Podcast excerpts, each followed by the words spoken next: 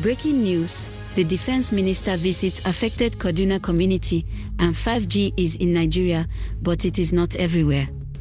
This and more are the latest news developments in Nigeria. This is a quick summary list of Nigeria's news headlines from News Scroll. I am Lola, and today is December 6, 2023. Here are top news headlines, filtered from multiple sources. The federal government of Nigeria has released an application portal for its presidential conditional grant for nano businesses under the Presidential Palliative Program. Report by Nairametrics. Number 2. The Central Bank of Nigeria has blamed commercial banks for the current cash scarcity.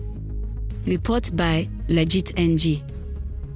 Our final three headlines are as reported by The Guardian NG and The Nation. Number 3. The Nigeria Immigration Service on Tuesday in Ikeja received nine repatriated Nigerians who attempted to stow away to Europe through the Gambia. 4. The Minister of Communications, Innovations, and Digital Economy, Bosun Tijani, has confirmed the presence of infrastructure that supports advanced technologies, including the fifth generation 5G network in Nigeria. He, however, indicated that the modern technology infrastructure was currently not in every part of the country. 5. The Minister of State for Defense, Dr. Bello Matawalle, has visited victims of the recent accidental bombing by the Nigerian Army in Agabi local government area of Kaduna State.